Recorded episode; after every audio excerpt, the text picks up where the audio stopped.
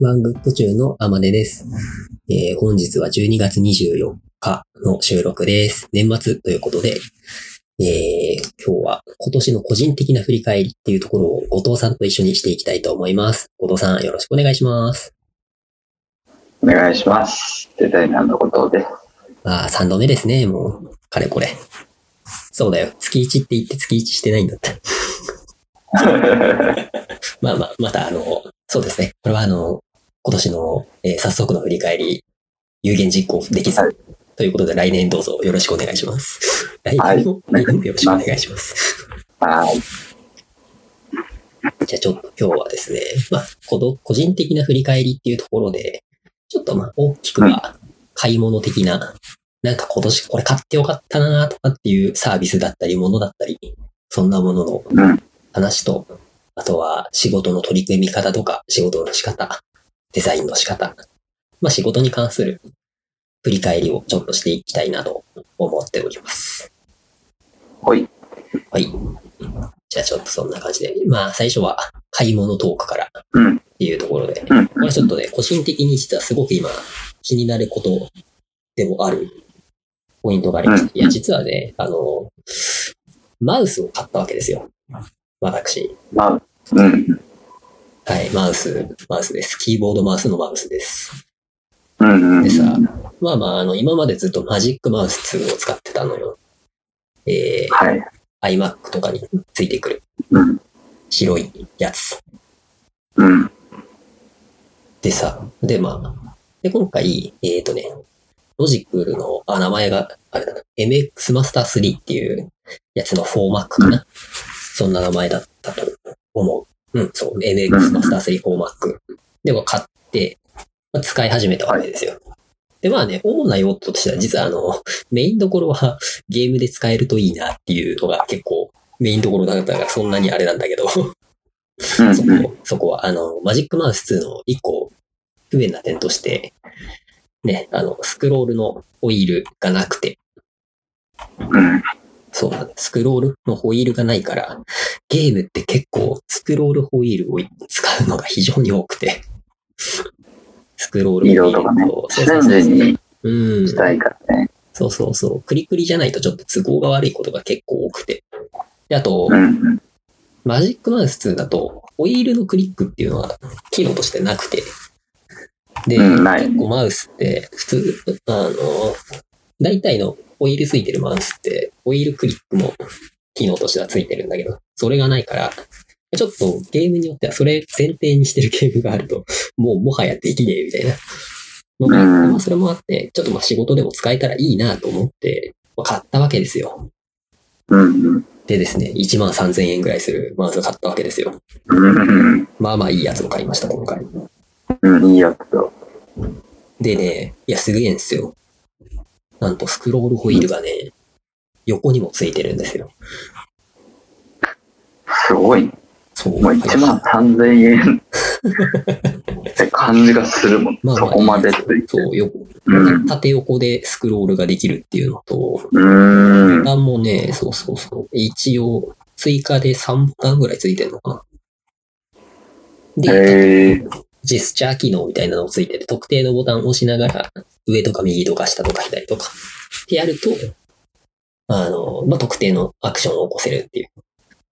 で、あと、ロジックが出してるアプリ、アプリケーションがあって、で、そのソフトウェア使うと、結構その、今使ってるアプリケーション、例えば Photoshop とかイラストレーターとか、あの辺使ってるときに、そのボタンの設定を実は結構変えれて、うーん。このボタンを押すと、えー、一つ前に戻るみたいな。コントロール Z をボタンで操作にできるとか、そんな感じで結構カスタマイズもできるんだけど、まあ何かとね、非常に便利なんですけど、便利なんですけど、便利なんですけど、私これを仕事に使ってみたわけですよ。そしたらなんとね、マジックマウス慣れがあまりに激しすぎて、いや、ダメだ、これ、って思って。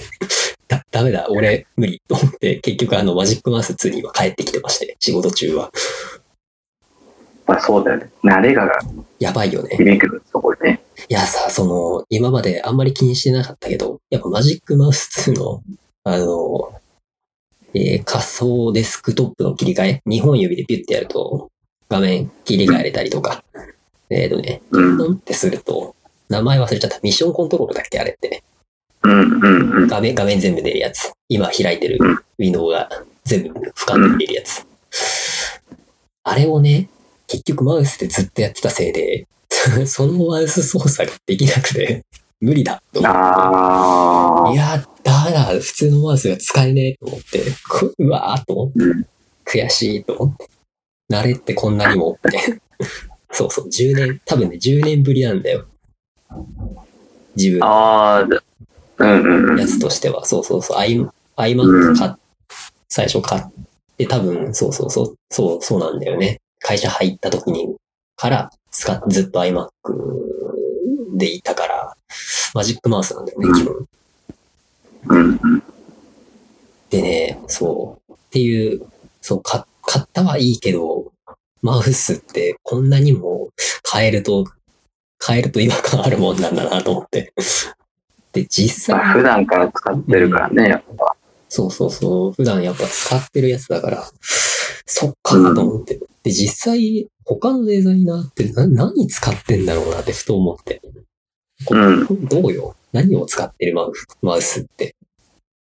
僕はマウス使ってない。あマウスを使わない。あ、ペンタブ派？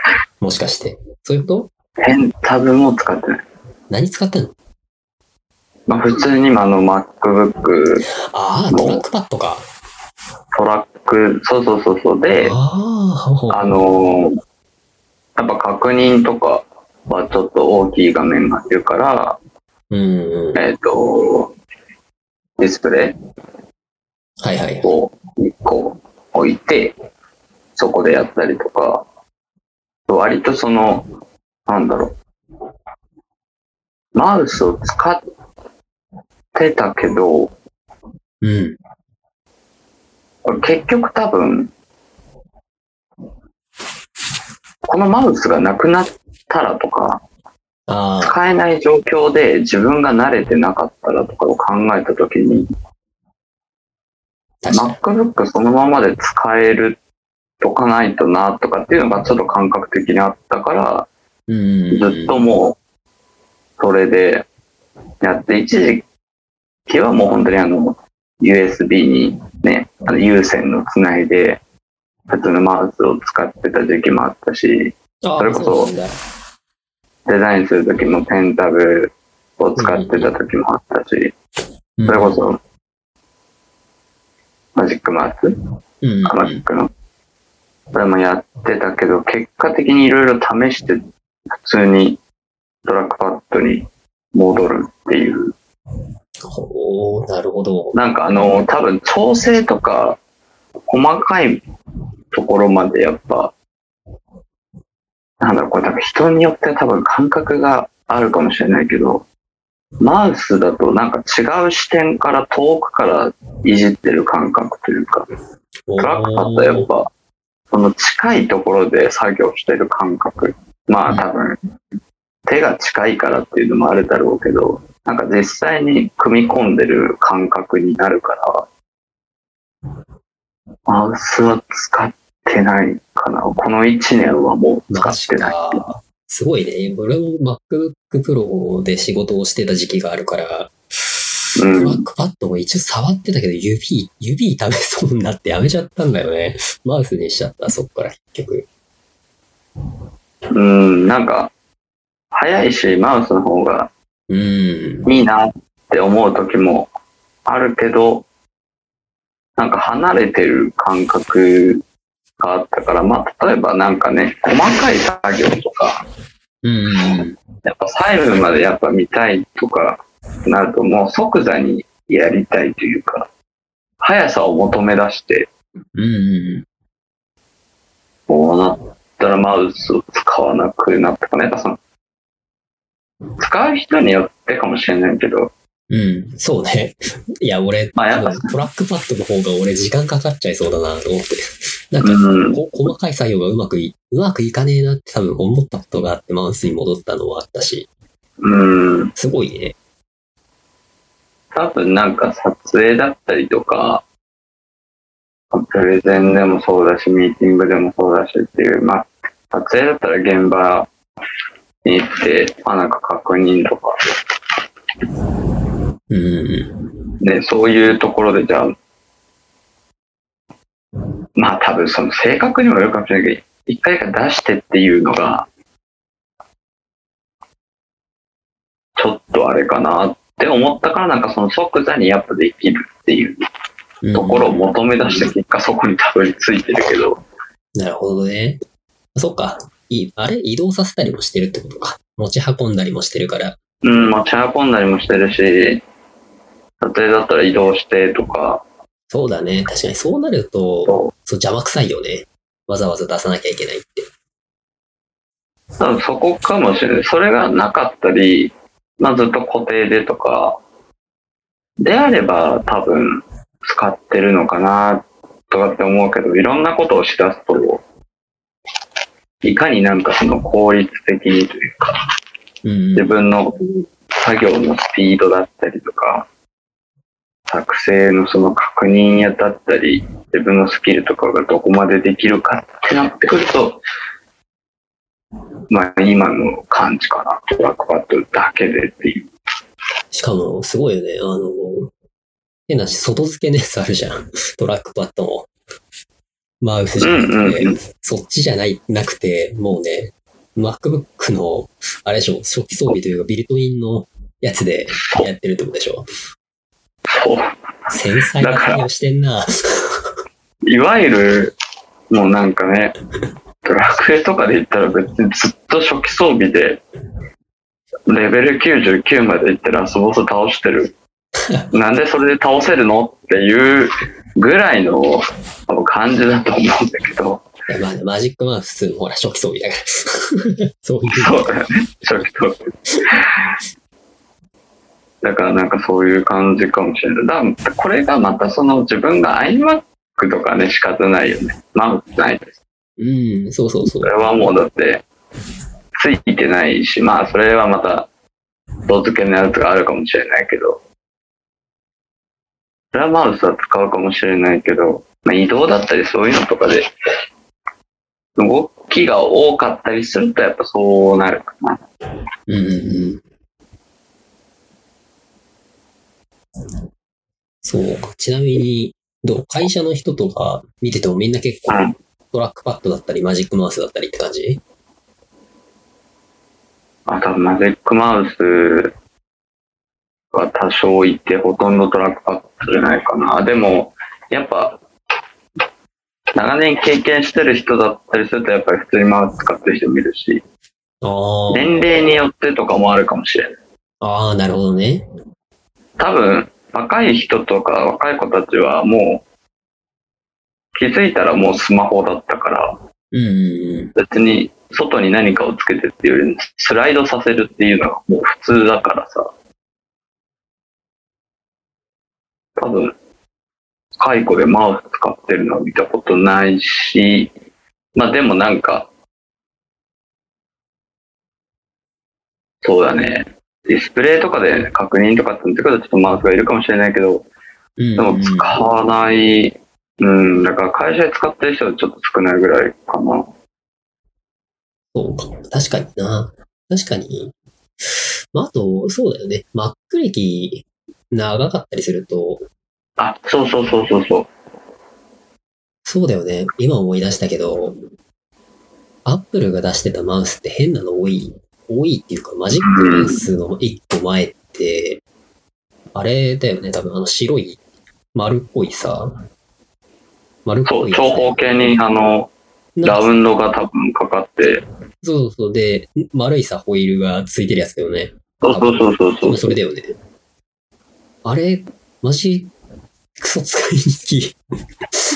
使いにくいマウスだったよな、とかなんか今、ちょっと思い出したけど。形状的にはすごい素晴らしいんだけど、機能で言ったら、なんか、すごく使いにくかった。うん、えらい変態的な、なんかマウスだなってうん思った気がする。普通、やっぱ、でもその時俺多分 Windows の方が触ってたこと多かったから、多分普通の多分、オイル付きのマウスに慣れてたんだろうな、あの時は。だから多分、パソコンに触れるってこの年代になってくる小学校とか家とか。うんうんうんうん。で、Mac ってなってくるとやっぱクリエイティブそうだね。だと思うし、当時って Windows の方が小さい時とかは多い。うんうん。パソコンだったらじゃあやっぱ Windows って。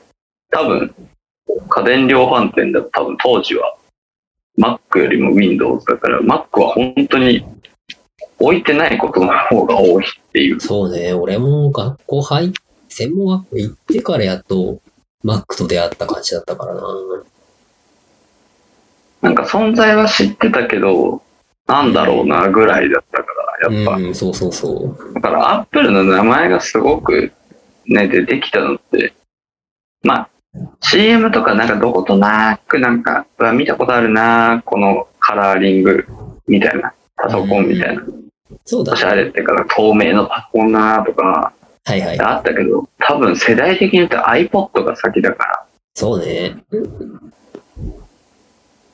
確かに。だから多分、だから当時だったらその、昔すごいなんかキャンペーンタイアップしてたのはサントリーのウーロン茶をでなんか集めて iPod が当たるみたいな、うん。だから当時だって MD とかウォークマンとかだから結局その iPod って何みたい確かにね。な iPod シャッフルとかあったね。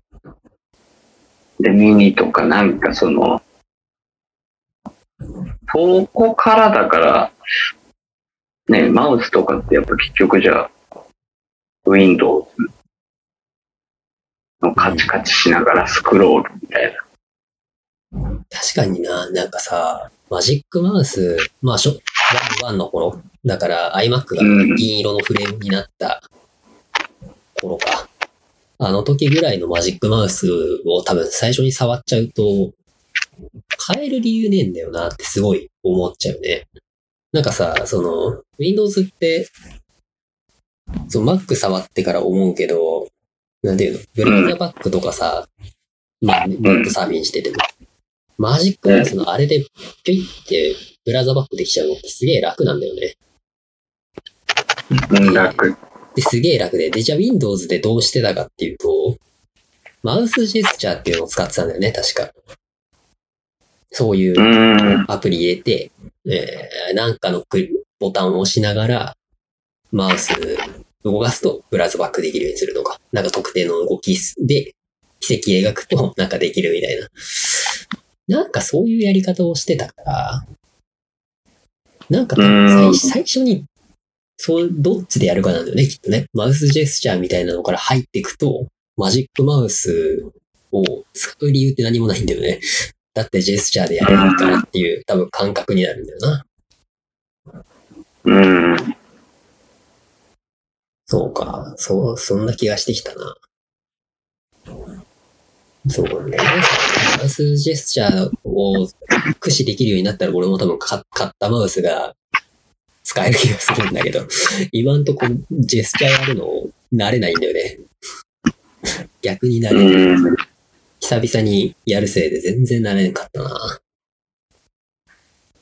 っていうね、っていうマウスを買ったよっていう、マウス買ったけど、はい結果的に使ってないよっていう話なんだけど、そんなちょっとマウス事情を聞いてみたかったなっていう感じでした。どうですか？弟くんはなんか買い物しました？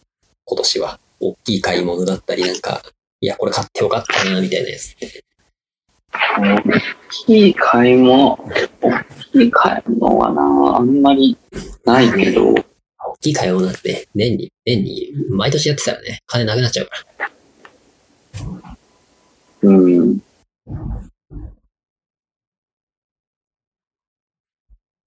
それでいくとなんだろうな。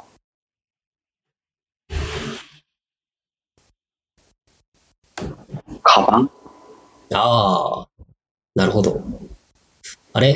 えっ、と、今って、まあ、愛知、愛知県に住んでて、福岡県にちょこちょこの会社に入ってるから、ちょこちょこ福岡県に、えー行ってるっていう感じなんだっけ？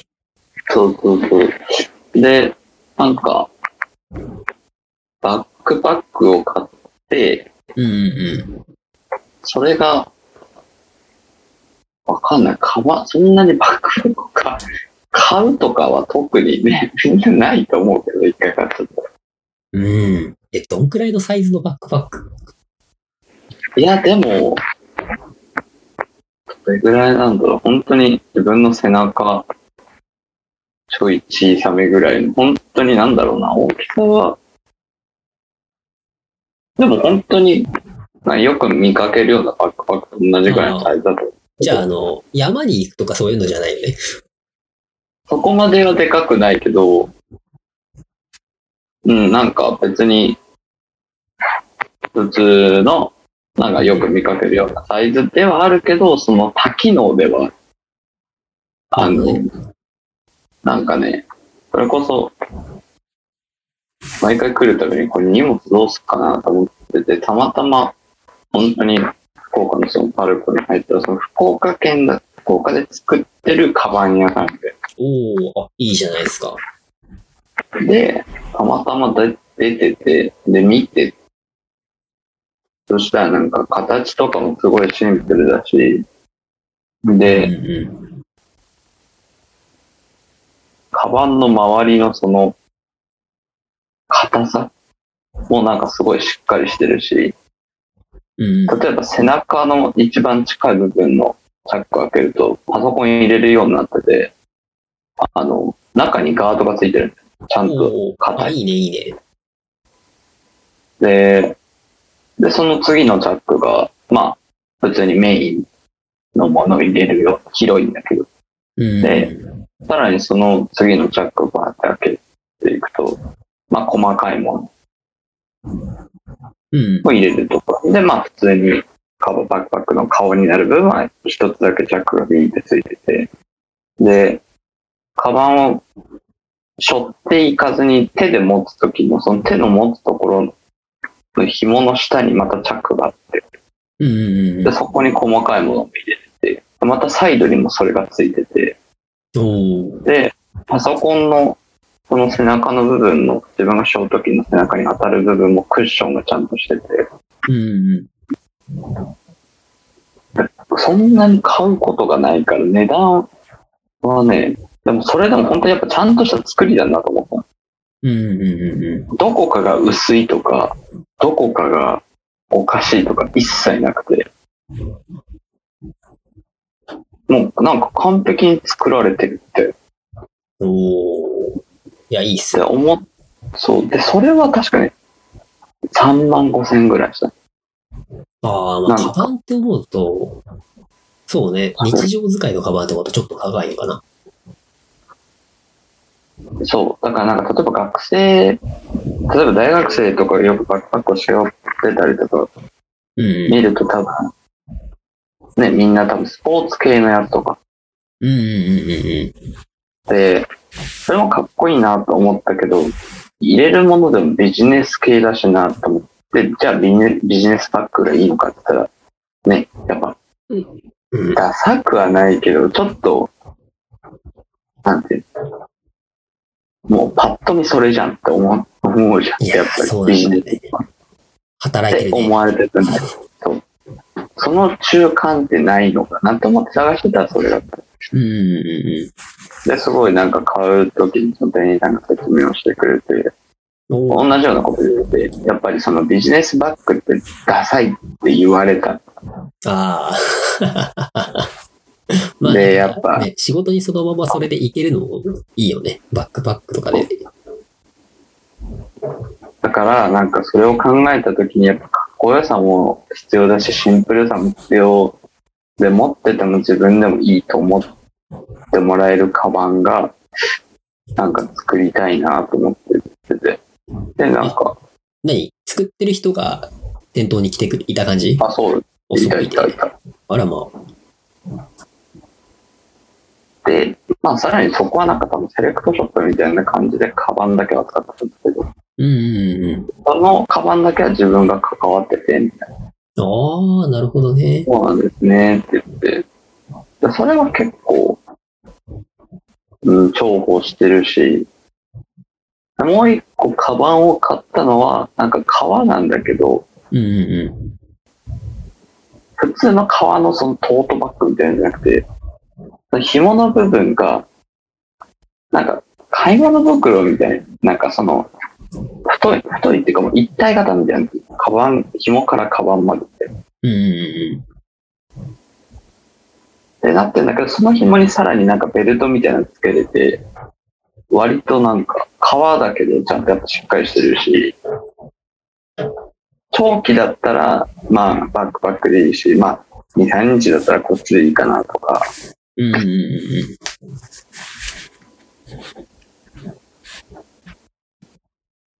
なんか、い、一個で行きたい。じゃん、やっぱり。うん。いやー、そうだよ。何個も持ちたくないよ。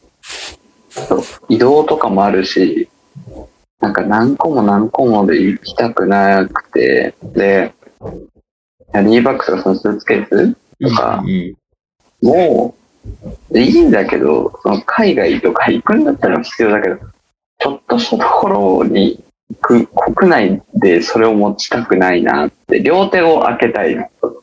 あー、わかる。うん、そうなんだよね。なんかちょっと、ね、キャリー、キャリー系は、気使うしね、何気に。道も気使うじゃん。ガラガラでき歩いてる場所るとね、裏が見れないから、うん。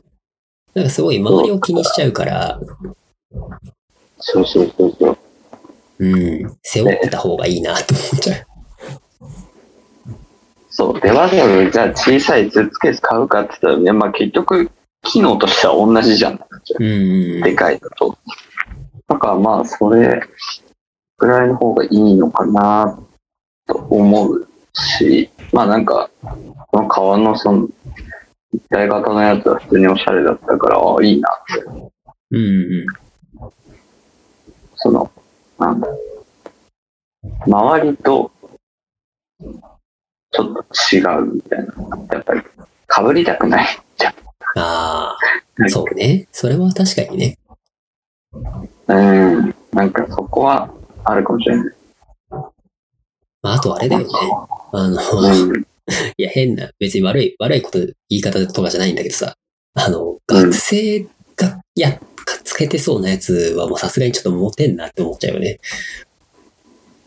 そうだね。あの、うん、いいなとは思うよ。すごくなんかかっこいいし、そうそうそうそうスポーツ。でやるときはいいかなと思うんだけど、うん。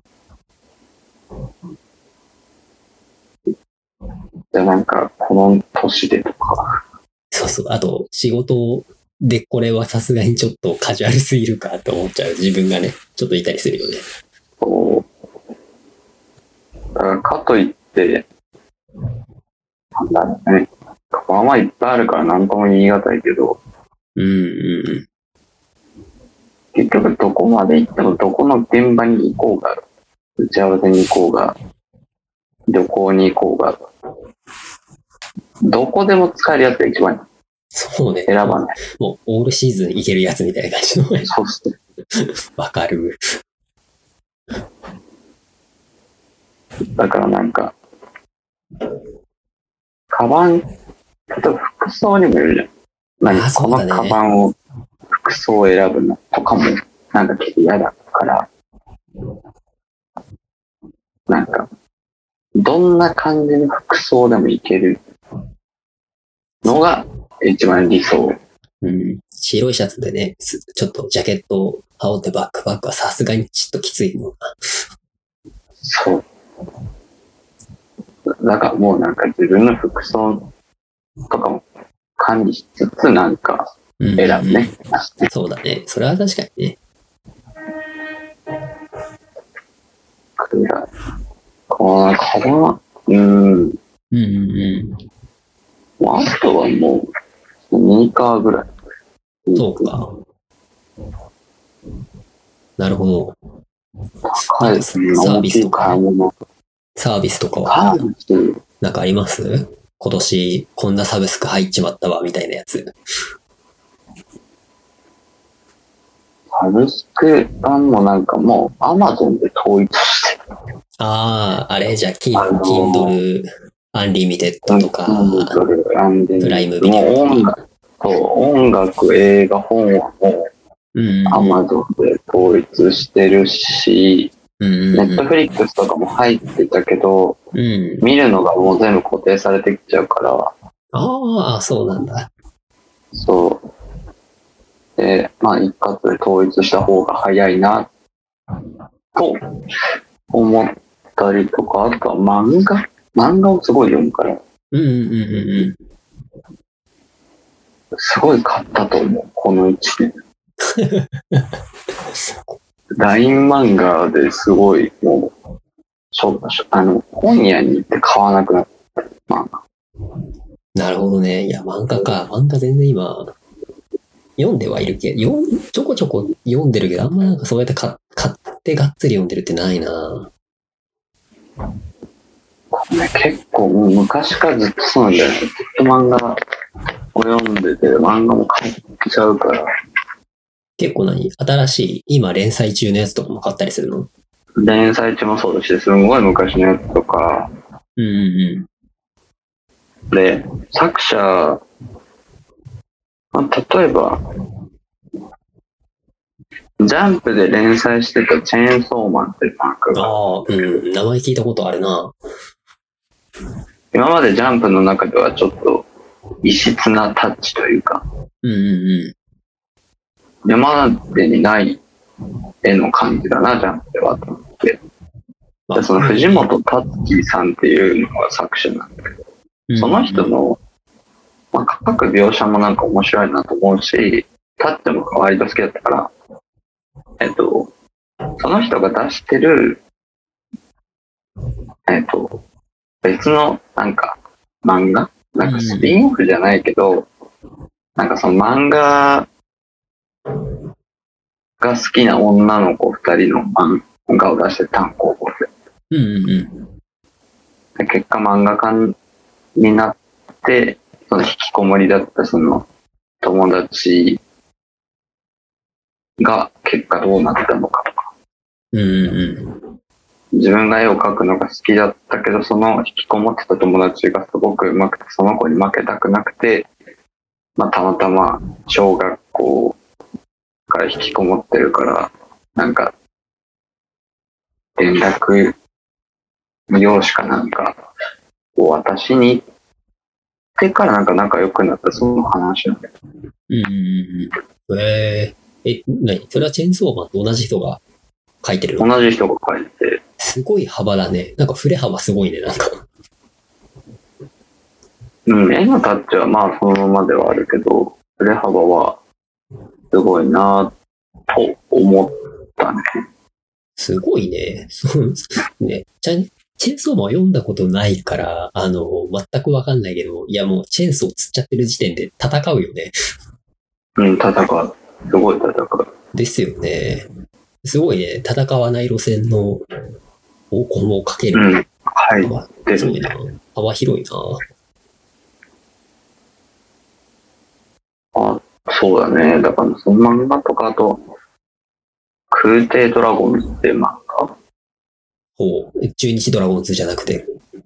じゃなくて、確かドラゴン空挺ドラゴンズそれはね、竜を狩る漫画。ああ、なるほど。狩られる側になるわけですね、ドラゴンは。狩って、で、それをなりわいとしてる人たち。ああ、なるほど、なるほど。実際に食べたり、料理作ったり、うんうんうん。で、その竜の料理を毎回紹介されて、最終的に竜の料理で落ち着くんだけど、いいな、それ。いい、いい落ち方。でもそれがね、すごい美味しそう。竜。ええで、タッチも割となんかジブリっぽい感じ。あ、えーえ、結構繊繊細な感じじゃ。うん。で、なんか別にそんな暗い漫画でもなく、おー、あ、いいね。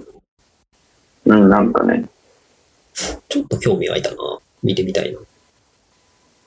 アニメ化もされてて、漫画が先で、後々人気になってアメアニメ化されたんだけど、なんか、どっちかというと漫画をの方がいいかなとかって言ったり。お、なるほど。ちょっと見てみよう。あと一個はね、王様ランキングっていう。ああ、あのね、どこまでだろう？途中までね、連載ししてる最中見てたんだよ。多分まだ単行本になる前とかで、その、あれって、ネネット漫画かなんかだったんだよね。で、連ずっと連載してたやつだよね。あ、そう、確かそう。でしょ？う。そうそうそう、見てた時があった。で、結局、途中で見るのをタイミング見失って見れなくなっちゃったんだよな。あれがアニメ化されて、うんうん。で、それを教えてもらって、うん。で、漫画が出てんだと思って、漫画はもう全部終わったんだけど、あ、そうなんだ。ついに終わったんだ。で、全巻買って読んで、あ、なんか、なんだろうと思って、なんか絵本に近いような漫画だけどうん漫画なんだなってか、ス。トーリーも面白いし、うんうんわかりやすい。うん。うん。なんかこの漫画はなんか別にわかんないけど、子供が読んでる。うんうんなんか普通にどの年代にも進められる漫画だわ。そうね。なんかすげえギスギスしてる感じでもないし、すんげえ暗い感じでもないし。多分ね、感情移動というか、あれがはっきりしてる。うんうんうん。その読み取らなきゃみたいな苦痛がない。あーあー、なるほどね。うんうん描写がうまいから、すごく。うん。うんだからなんか、スッと入ってくる。だから難しいことを考える必要性がない。うんうん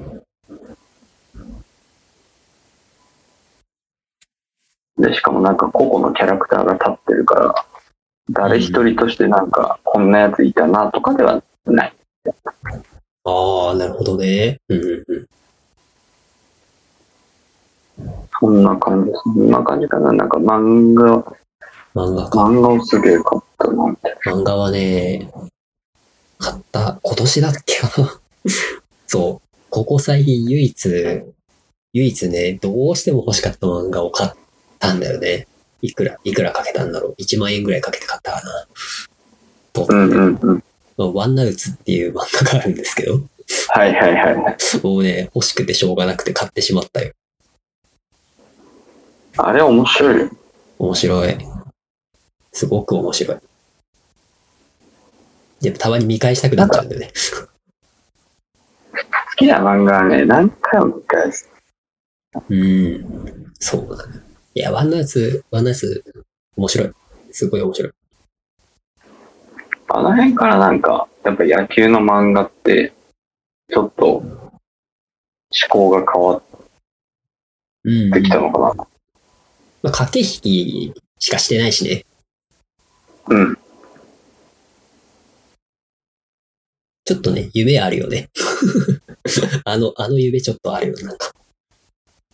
だからなんか視点が違うところとか、だから今で言うそのグラゼニがすごい人気だね。ああ、そうだね。確かにね。そうか、そうか。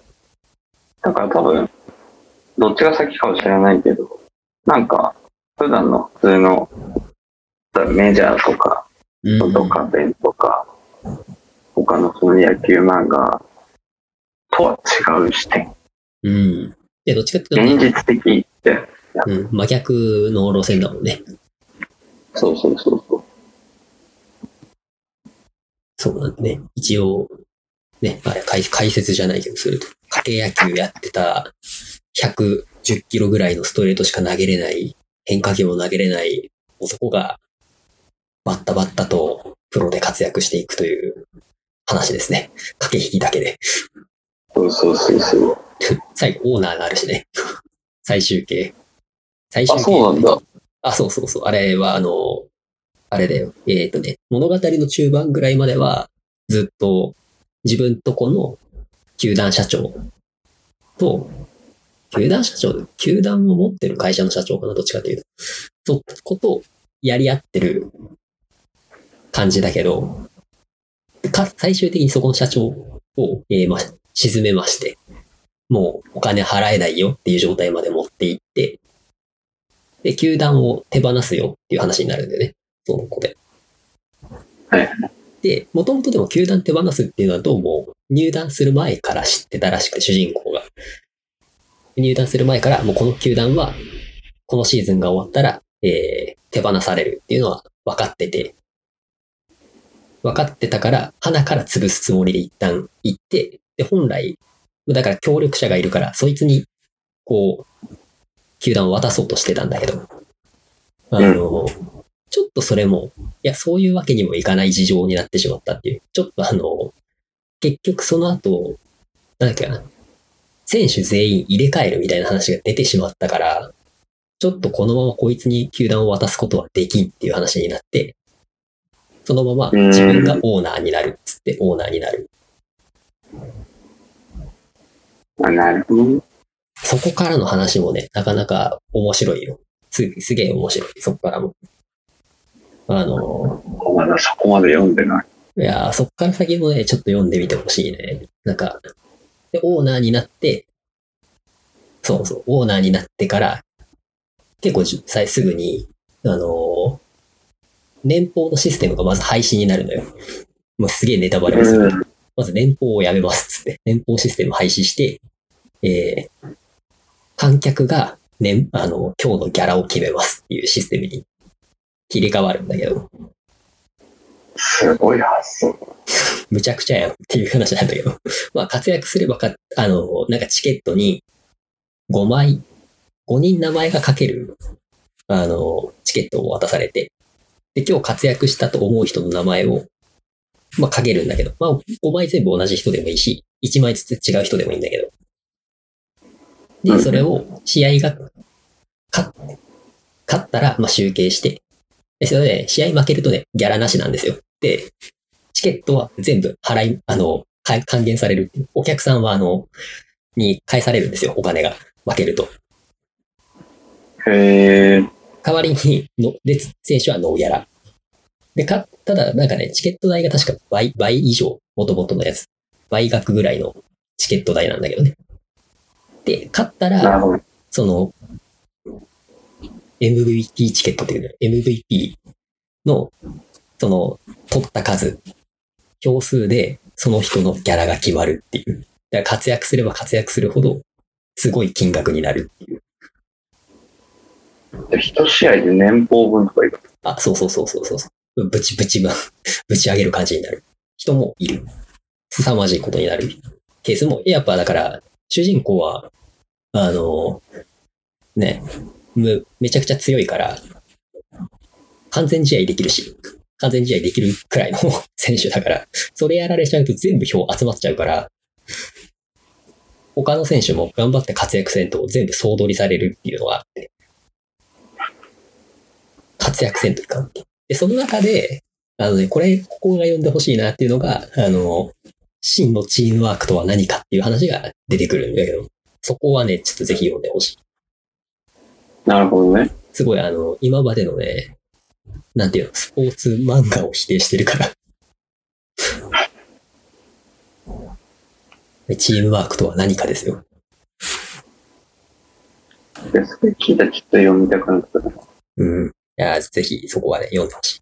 くっそ古い漫画だから別にここで言ってもいい気がするんだけど。もうね、よかったら、ちょっと見てみて。うんうんうんうん。まあ、あの、さらっと言っとくと、やっぱあの、スポーツ漫画ありがちなチームワークってこう、みんなで、頑張って強い力を出すみたいな話。なんだけど、うん。まあそうじゃないぞっていうことを言われるって感じ。で、そこから選手個人個人がみんなチームワークってなんだろうみたいな感じで、ラン、あの、お互い殴り合いながら、えー、気づいていくみたいな感じ。で、強いチームが出来上がっていくと。絶対に現代では不可能。まあ結構無茶苦茶しとるなって感じはあるけど、うん。まあなんならね、古い、古い漫画だからあの、ドライブシーン、車のドライブシーンがあるんだけど、シートベルトつけてねえもんね、確か。もう、もう受けるなと思って。なんか時代を感じるわと思って。あと、あれね、野球のルールも、10 15回のとかあった気がするしな。ルールも違うもんな、ちょっと。ああ、なるほどね。延長15回までやってたような気がしたな。途中。そうそうそう。まあ、ワンナウツはうんぜひ、最後まで見てみてください。面白いんで。ちょっと見てみようん。そう、あと、漫画はね、これ買ってないんだけどね。そうそう、これ誰かに言いたかったんだよ。あの、今、あのく、クラゲバンチっていう、えーうん何になるのかな？何になるんだろう。め、ん？バイ、ん？何になるんだ？講談社とかそういうところのラインなのかな、まあ、クラゲバンチっていう漫画の、まあ、今だとサイウェブサイトがあると思ってくれたらいいんだけど。で、う。はいはい。ああ、これね。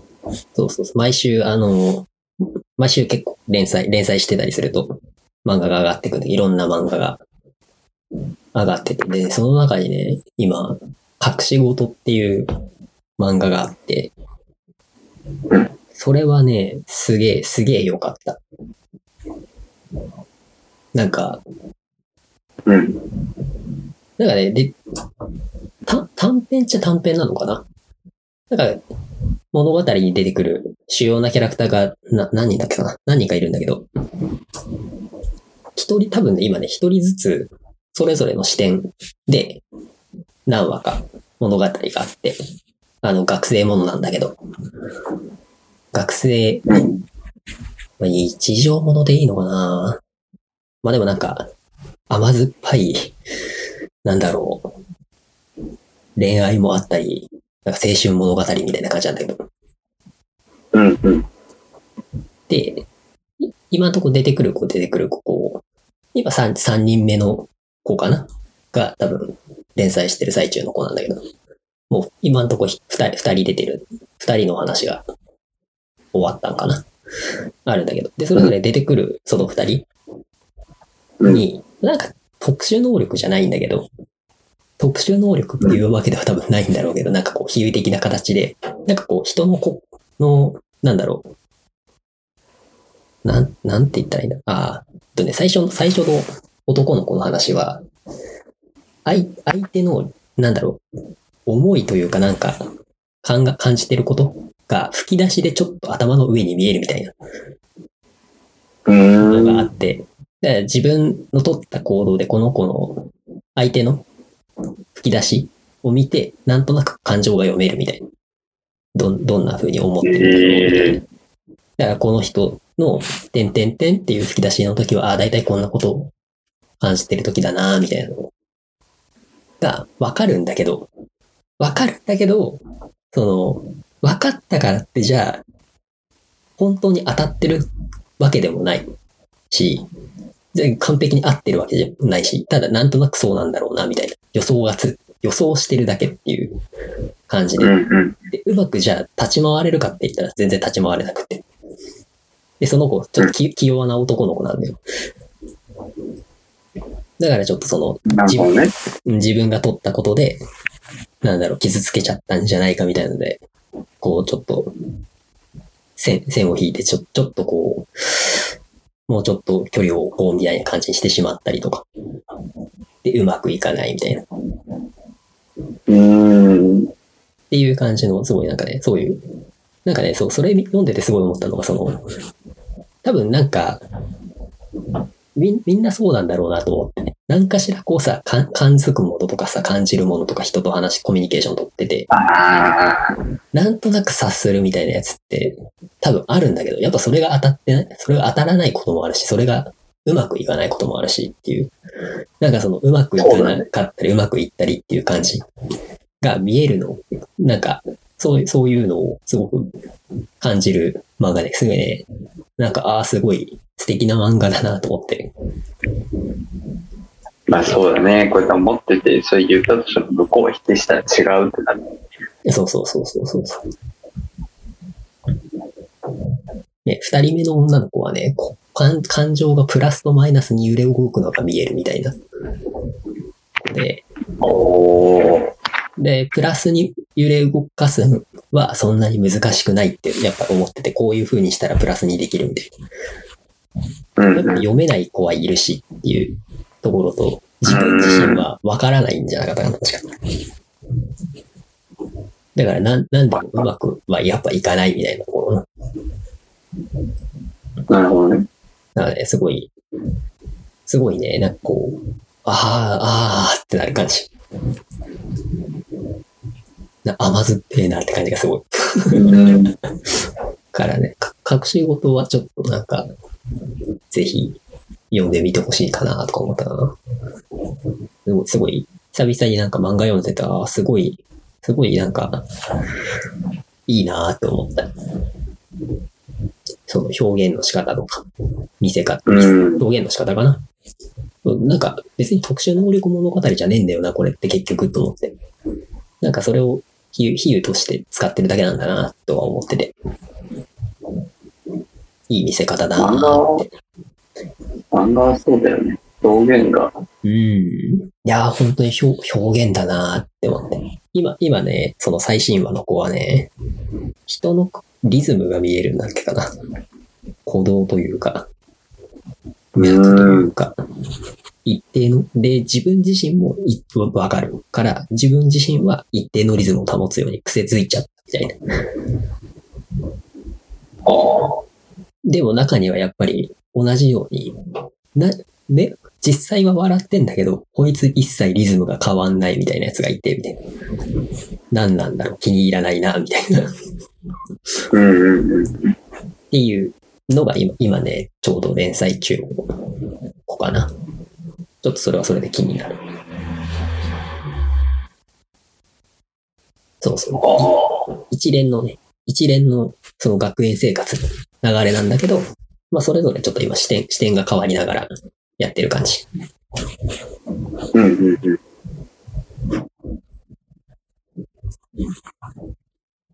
かな。漫画。俺も空挺ドラゴンズちょっと見てる。中日ドラゴンズ気分で見るよ。名前がおもろい。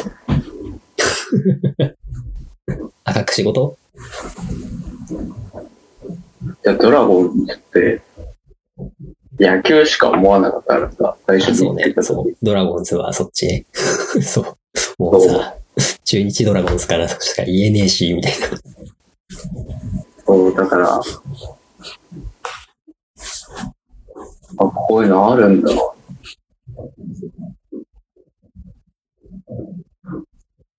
それぐらいかな、大きいうん。買い物っていうか、まあ、あそうだね。そうだね。ああ、じゃあ俺最後に俺の方から、あれだね。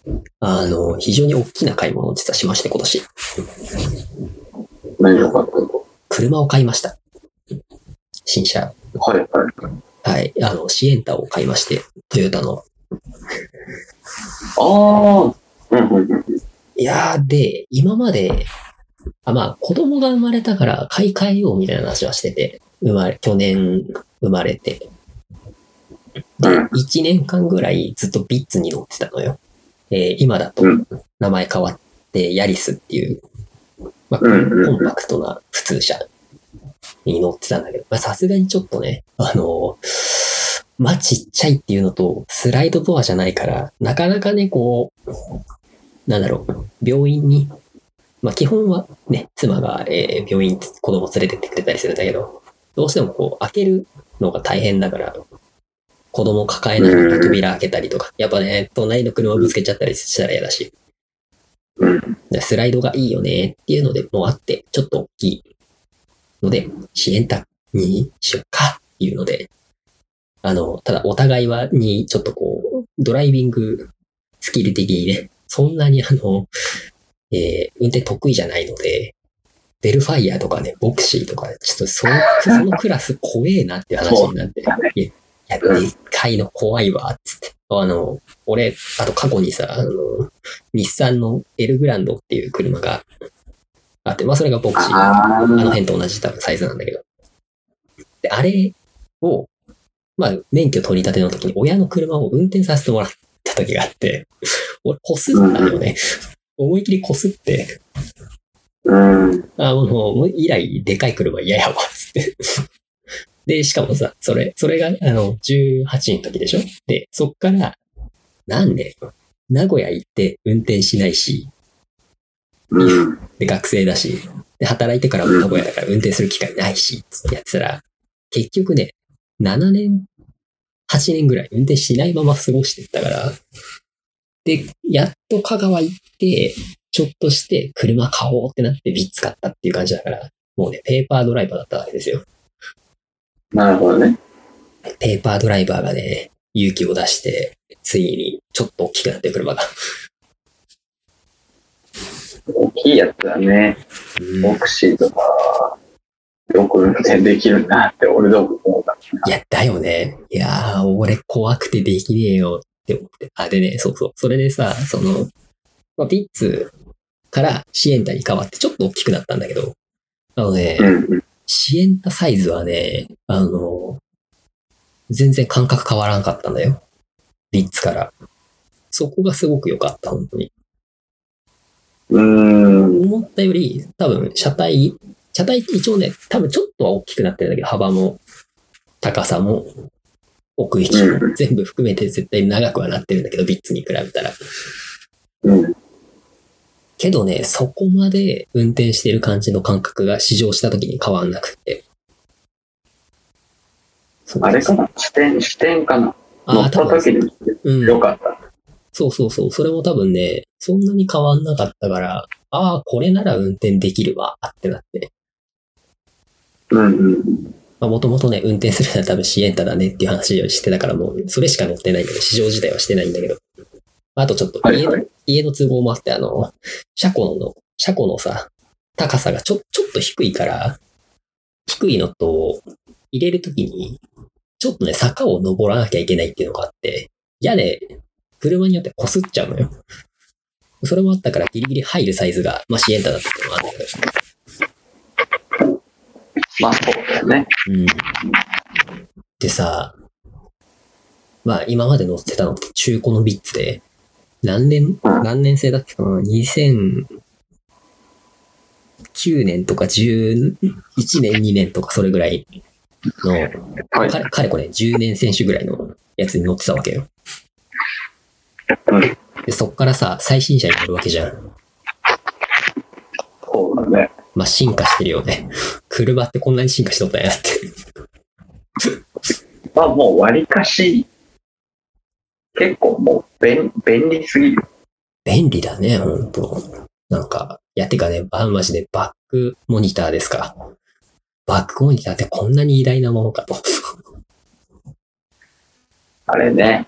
すごいね。便利だね。めっちゃ思ったわ。これでも結果的にバックモニター見るけど見ないみたいな。あ、そうそうそう。見るけど見ないんだよ。あの、別に止めるときはそんな見てないんだけど、結局ね、サイドミラー見ながらやっちゃうから、目視と。うん。でやっちゃうからあれだけど、いやでもね、そのバックモニターと、あと、サイドモニターもあって、あの、サイドミラーの真下に、どうもカメラついてるらしくて。ええだから、その、一応、ちょっとね、視点変えて横も見たりできるっていう感じ。なんだっけ？どっかのメーカーが、あの、アラウンドビューモニターみたいなのでああ、やってやたやつ。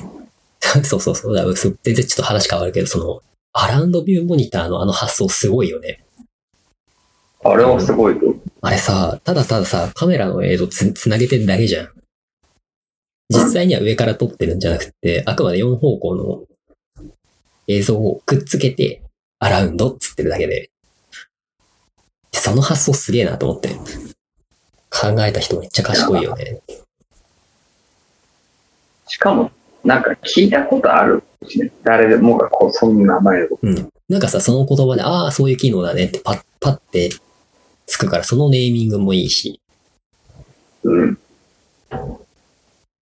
すごいよね。本当やってること自体はさ、そんな大したことじゃないけど、それつなげて見せるだけで確かになんか上から見てる図っぽく見えて、あ、今こんな風に動いてるんだってわかるってすごい、すごいことだなと思って、なんか、いいよね。うん。車か。うん、そうそう。でね、あ、そう。あの、実はこの前、ちょっと遠出をする機会があって、うん。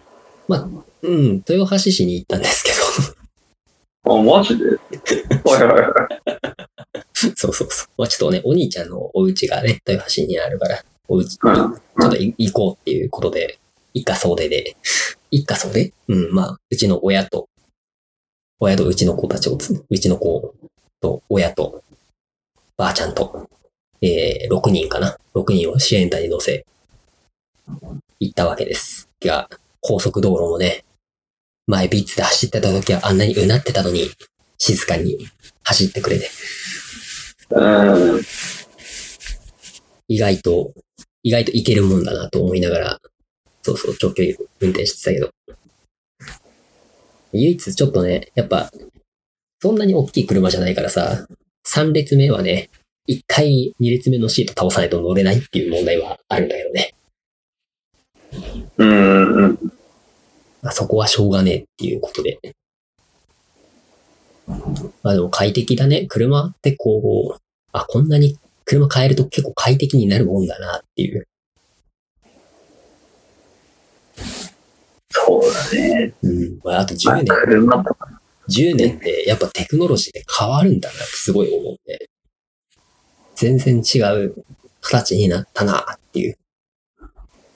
うん。うん。特になんか、なんかナビ周りがすごい変わるね。本当に。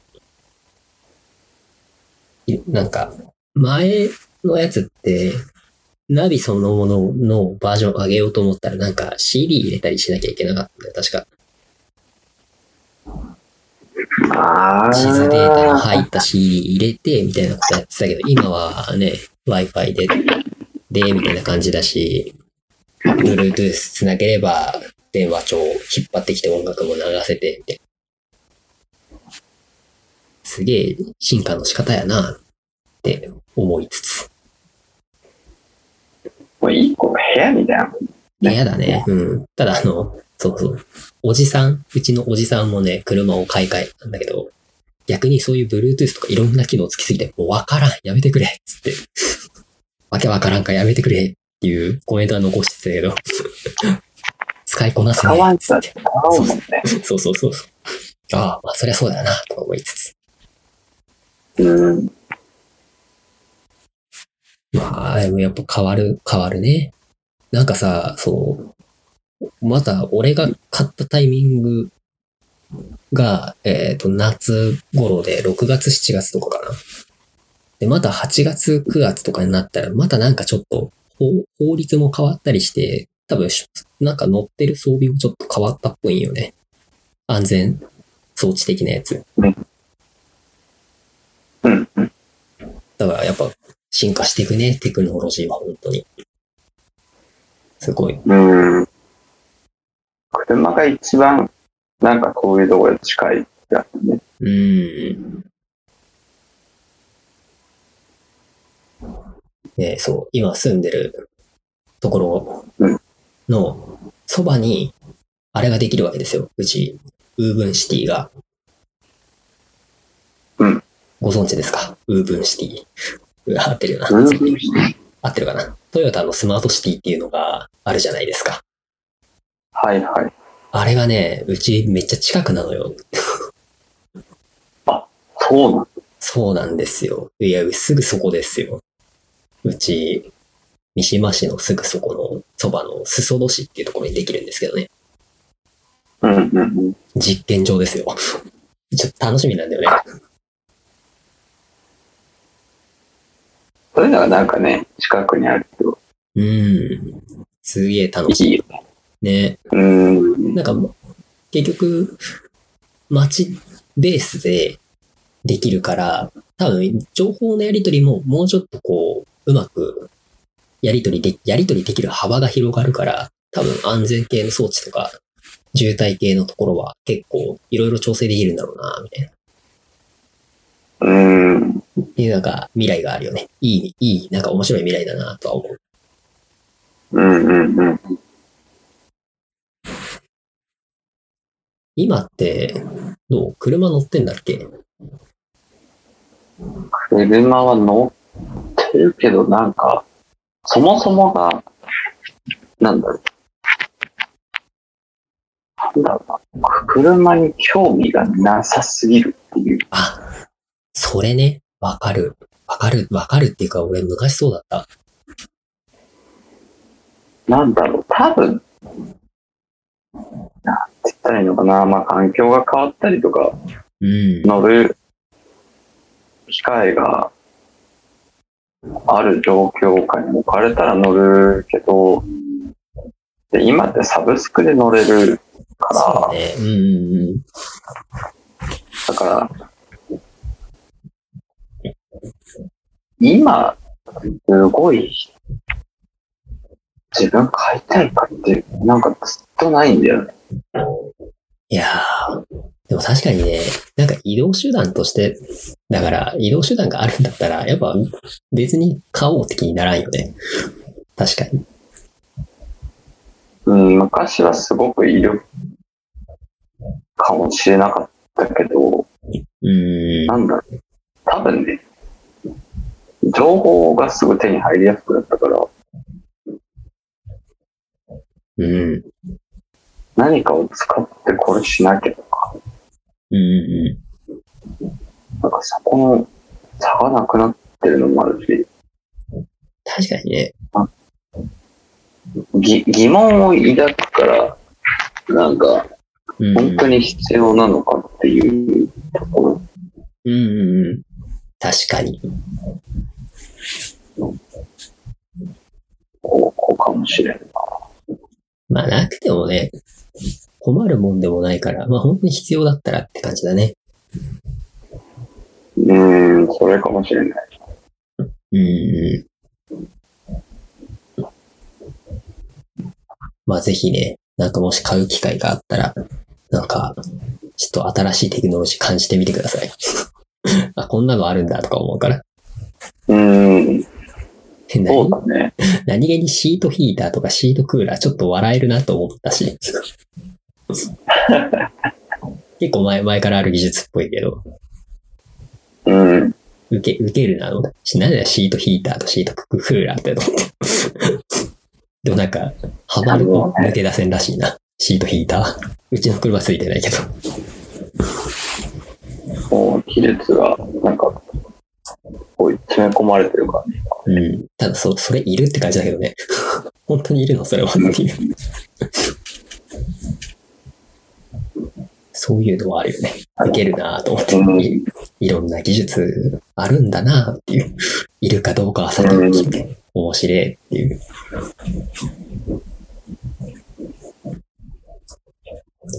ていうところで、あれかな一旦、買い物系の話は、そんなところで。何気にこれでね、ちょっと1時間尺、いってしまったね。いってしまった。1時間経ってしまった。まだ大丈夫ですか？あれでもいいかも。あれでもいいかも。あこれ今、あれか。これ、後でカットしちゃったらいいけど、あ、あの、分割する気持ちで言います、今。分割してもらったら、はい。分割します、多分。なんかちょいちょい仕事の話は出てるから、そうですね。なんかその来年の、来年年越したし時に、うんなんか、目標じゃないけど、そうね。来年の話は来年したいよね。そううです。ん、なんか、そう、それはすごい思う。な今年はやっぱ今年の振り返りに留めて、来年は来年で話してはっていう感じかな。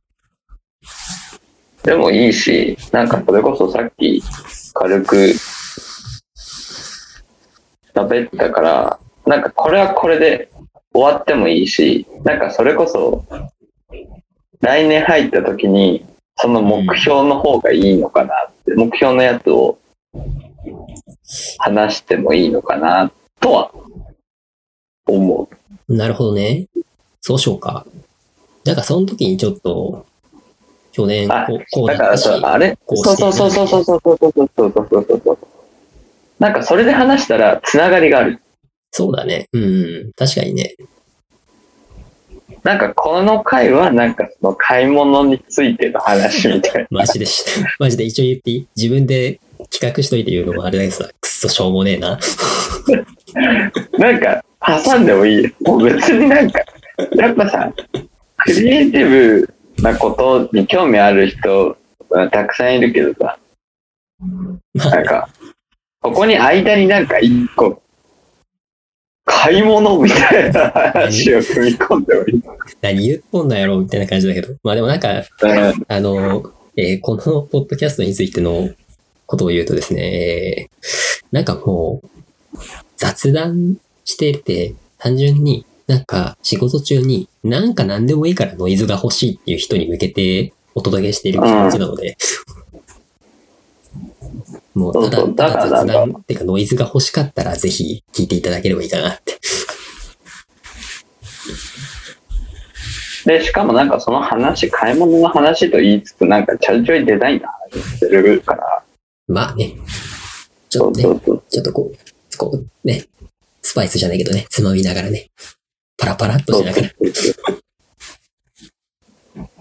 とかいけるかなとはそうしよ思う。うかだ。から来年だから、その、昨年はこうだったけど、今年はこうしたいの方が、うん。なんか聞きやすいかなとは。そうね、そんな気がする。確かに。いや、なんかちょ、ちょっと今少しだけすると、うん。あれかな？そう 3D ツール。まあ、ブレンダーの話を少しね、一緒にうん。使うのもあって、どう？ブレンダー触った？その子。ちょいちょい触ってた。今も触る？で今そんなに触れてない。だよね。まあ、俺も同じなんだけどさ。うんうん。いや、実、実はね、実案件投入を今回しまして、私。ブレンダーで。そうそうそうそうそうそう。はいはい。まあ、なんかそういうのも、ちょっと、あれだね。来年はその幅をもうちょっと広げていきたいかなとか、そんな感じの、あれだね。話したいな。そうそう、ちょっとブレンダーの話したいなと思ってたし。そうだね。そういう話をなんか盛り込んだやつを来年。そうね、なんかちょっとその辺を話せると嬉しいな。じゃあそんな感じにし。ましょうか。じゃあちょっと一旦、えー今日のところは、こんな形で、えー年内の配信を目標に、年内配信してると思います。きっと。はい。してると思います。で、また来年ね、早いうちに、ぜひ、収録をお願いします。はい。じゃあ、ちょっと、次回は、そうね、次回は2021年、振り返りの2022年に向けて、やっていきたいことを、お互いね、言い言いましょうか。そうですね。じゃあ、ちょっと楽しみにしてます。気持ちを高めるようにして。うんうん。じゃあ、今日のところは、こんなところで、毎度ありがとうございます。はい。ありがとうございます。はい、それではまた、どうぞよろしくお願いします。また来年よろしくお願いします。はい。お願いします。はい、では本日のゲストは後藤さんでした。ありがとうございました。ありがとうございました。